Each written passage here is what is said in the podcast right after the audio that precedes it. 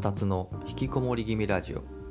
ごきげんようこたつです。このラジオはおうち生活を楽しく便利にしてきた偏愛にあふれた仲間をゆるく紹介する番組です。小さくまとまりたい気楽に生きたい人に向けてヒントになるようなエピソードも配信したいと思っています。そんなわけで年末が近づいてきましたね。今11月の、えー後半なんですけど先週年末調整の申請をしまして今年も終わりが来たなと感じています。年末調整ってまあ毎回ほぼ同じ書類を提出して申請っていう流れ仕事なんですけどだけど今回はいつもと違って住宅ローン控除の申請も含まれました。去年中古マンションを買って初年度は自分で確定申告しなきゃいけなかったんで確定申告したんです。結構めんどくさかったですね。皆さんあんなことをやってたんですね。ただ2年目からはあの会社勤めの人はえ会社の年末調整で申請できるんです。もうなんと楽なことか。というか今の家に住んでもう2年目なんだなと、え実感しました。前よりも家から出なくなるくらい家が充実してるので。引きこもりに拍車がかかってますね。家から出なくなった理由はいろいろあるんですが主な理由は快適だからですね。世の中にはこう生活を快適にしてくれるガジェットっていうのがたくさんありますけど家こそが最強のガジェットだと思いました。なので今回は家は最強のガジェット。2年目の実感。そんなテーマでお話ししていきたいと思います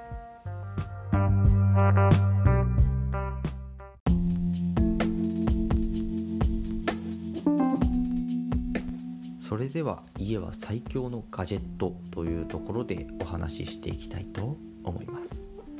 私が買ったのは中古のマンションなんですけど、えー家を買うと生活の QOL が上がりまくります。クオリティオブライフですね。まあ言ってみたかっただけなんですけど。生活の質っていう意味ですね。私は賃貸に住んでた頃より確実に生活が良くなっています。そう感じている理由は幸福度が上がっていると実際に感じているからなんですね。生活の質が上がってるっていうとなんかいろいろといいものを使ってるように思えるんですけどそうじゃないんです。純粋に幸福度が上がったって感じています。前よりも家にいるようになったしもっと早く帰るようになったし数日間家から出なくても平気まあ平気というか出なくていいならむしろ出たくないっていうそんな感じです。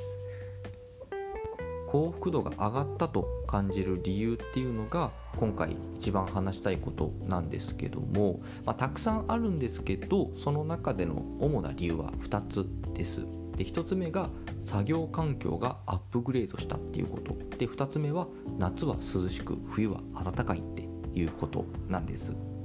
まず作業環境がアップグレードしたっていうところから話していきたいんですけど今この収録をしている今のこのいる場所っていうのはリビングの横にある部屋です、えそこにデスクを置いて私の、まあ、作業スペースっていう感じにしています。賃貸に住んでた頃の私の作業スペースっていうのはこの IKEA のミッケっていうデスク1台だけだったんですね。だいたい奥行き5 0センチで幅が7 3センチのコンパクトなタイプです。子供の勉強机とかにも使われているくらいの大きさです。これは過去にも紹介してて、えっと、第7回自分のエリアを確保せよ作業用デスク IKEA ミッケという配信で話してますんでよかったら聞いてみてください。今はその IKEA のミッケにもう1台デスクを追加して L 字型のデスクみたいにして使ってるんですね。追加したデスクは同じく IKEA のあのトトンマリードってちょっと言いづらいんですけどトンマリードっていうデスクです。奥行きが7 0センチあって幅が、えっと、ミッケの2倍ぐらいの大きさ、えー、130センチの幅があって結構大きめですね。まあダイニングテーブルとして使えなくもないくらいの大きさです。作業デスクとしてはもう十分すぎますね。その広いデスクにパソコンのモニターを2台並べてトンマリードに対してま垂直に IKEA のこのミッケを置いて広々としたま作業環境を今作っています。正直会社の机より仕事しやすいんですよ。モニターは多いしキーボードも打ちやすいしでこのキーボードってあのロジクールの MX キースっていう結構いいやつを今使ってるのでめちゃくちゃ打ちやすいですね。でデスクもそのさっき言ったように奥行きのあるタイプなのであの手作業系の仕事っていうのもやりやすいんです。もうずっとリモートワークしてたいなと思います。でこれって賃貸にいた頃はこんな作業スペースって確保できなかったんですよ。家が 1LDK で狭かったからなんですけど IKEA のミッケ、えー、奥行きが50センチで幅73センチ。すごいコンパクト、えー、まあ肩幅私の肩幅よりちょっと横広いかなぐらいの大きさなんですけどもうその机を置くのですら結構大変だったんですね。あまりスペースがないから。けど今は中古マンションに引っ越してきて部屋が広くなったので、えー、大体6畳くらいのこのスペース、まあ、部屋なんですけどそこに自分のデスクを置いて広々とすごくやりやすい環境を整えられています。家の中で一番長くいる場所が快適ってやっぱり幸福度につながったんですよ私は。大体家の1日のこの半分はこのデスクにいますんでその1日のうち半分以上もいる場所が不便だとちょっと嫌じゃないですか。今不便な部分が1個もないので、まあ、もうちょっと改善したいとこはありますけどそれでもおおむね大満足です。私みたいに家で仕事をするような、職種の人はこの作業環境のアップグレードっていうのは幸福度に大きく影響すると思います。で続いて夏は涼しく冬は暖かいっていうとこについてなんですけど今の家に住んでから暑さと寒さがマシになったんです。でそれは断熱性能が上がったからなんですね。私が住んでるマンションは角部屋なんですね。壁一面に断熱材が入っています。でフルリノベーションしてますんで壁を壊した時ついでに窓側の断熱材を全て新品にしてもらいました。そしたら窓側にいても冬でも寒くないんですよ。夏でも、まあ、日差しはちょっとあれですけどあんまり暑くないんです。賃貸に住んでた頃はもうちゃんと暑くてちゃんと寒かったんです。外にいるみたいとは言わないですけど多分断熱性能がそんなに良くなかったんだと思いますね。特に冬はしんどくて 1LDK の間取りでそこまで広くなかったから、まあ、エアコンつけたらなんとかなるって思ってたんですよ。でもエアコンつけてももう寒くて寒くて仕方なかったです。もう寒いんで上下フリースを着て毛布を腰に巻いてウルトラライトダウンとか着てましたもんね。特に窓際は寒い。賃貸の時は、まあ、家具の都合で私のデスクは窓際に置いてました。寒くて寒くてもう電気毛布を膝掛けにしてしのいでたくらいです。でもマンションに引っ越してからはそこまでではないんですね。寒い時も確かにありますけどまあエアコンの暖房をつけたら上下フリースでなんとかなるくらいですね。なるべく暖かく過ごしたいんで、まあ、膝掛けとかは使いますけど寒くて仕方ないから、まあ、膝掛け毛布とかそういうのを使うっていうそんな感じではないです。夏は涼しく冬は暖かい。断熱性能って大事ですね。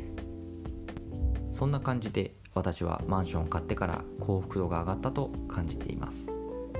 やっぱり生活の QOL を上げたいんだったら家は最強のガジェットですよ。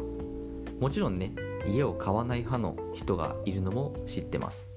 まあよく聞いてたのはまあ金利は安いけど家本体の価格が高いからとか、まあ、家を買ったらずっとそこに縛られるからとか、まあ、買っても資産価値が下がるので損しやすいからとか、まあ、いろんな理由で買いたくないっていう人もいると思います。でも私は買う方がおすすめかな。私がこう家を買ったのって物理的な居場所が欲しかった。まあ精神的なこの安心感ですよね。この衣食住の住をま固定させるっていう意味で。あとは自分の好きにしていい空間で自分の好きなように配置して好きに過ごしたかったっていうのもあります。賃貸ではできないことが多いじゃないですか。まあソファーとか大きいダイニングテーブルとか冷蔵庫とか、まあ、一生ものの買い物ができなかったりしますからね。あとはスペースって財産だと思ってるんですよ私は。あのスペースがないとしたいことができなかったりっていうところが嫌なんですよね私は。ミニマリストにも憧れるんですけどまあ人には人の最適なスペースがあると思っています。なので私にとっては今のマンションがちょうどいいです。ちなみにさっき言ったこう家を買わない派からよく聞くその買わない理由っていうのも私にはよく分かんないんですけどね ま金利は安いけどその家本体の価格は高いっていうのも大体そういう人たちって新築ばかり見てる人が多いですし、まあ、家買ったらずっとそこからま離れられないとか縛られるからっていう人いるんですけど、まあ、移動したくなったら売ればいいと思うんですよね。多分我が家も、えー、まあ、すぐではないですけど、まあ、いつかは家を今住んでるこのマンションを売ると思います。あと一番多いのが、まあ、資産価値が下がるから、まあ、損するっていう人がよくいるんですけど、まあ、確かにね買った時より高く売れたら嬉しいですよ。でもそれって、まあ、東京23区内でかつめっちゃ便利なところしかそんな物件ってなくないですかね。まああったとしてもそこ変えますかね。変えるとしてもその情報回ってきますかね、まあ、というか、まあ、自分が使ったものが買った時よりも高く売れるってどうして思うんだろうって私は思っちゃうんですよね。うんそんな感じかな。まあこんな議論は尽きないですけど家は最強のガジェットだと。まあ私は実感しているので生活の質、え QOL を高めたい人にはおすすめします。特に副業している人。作業環境は収入に直結するので作業スペースをアップグレードするのは大事です。でアップグレードするためにはやっぱりスペースが必要。スペースが必要ってことはやっぱり家を買った方がいいかもしれないですね。ちょっとよくわかんない理論ですけどそんな感じ。はい。ということで今回はこの辺でまたお会いできるのを楽しみにしています。お伝えはこたつでした。したっけね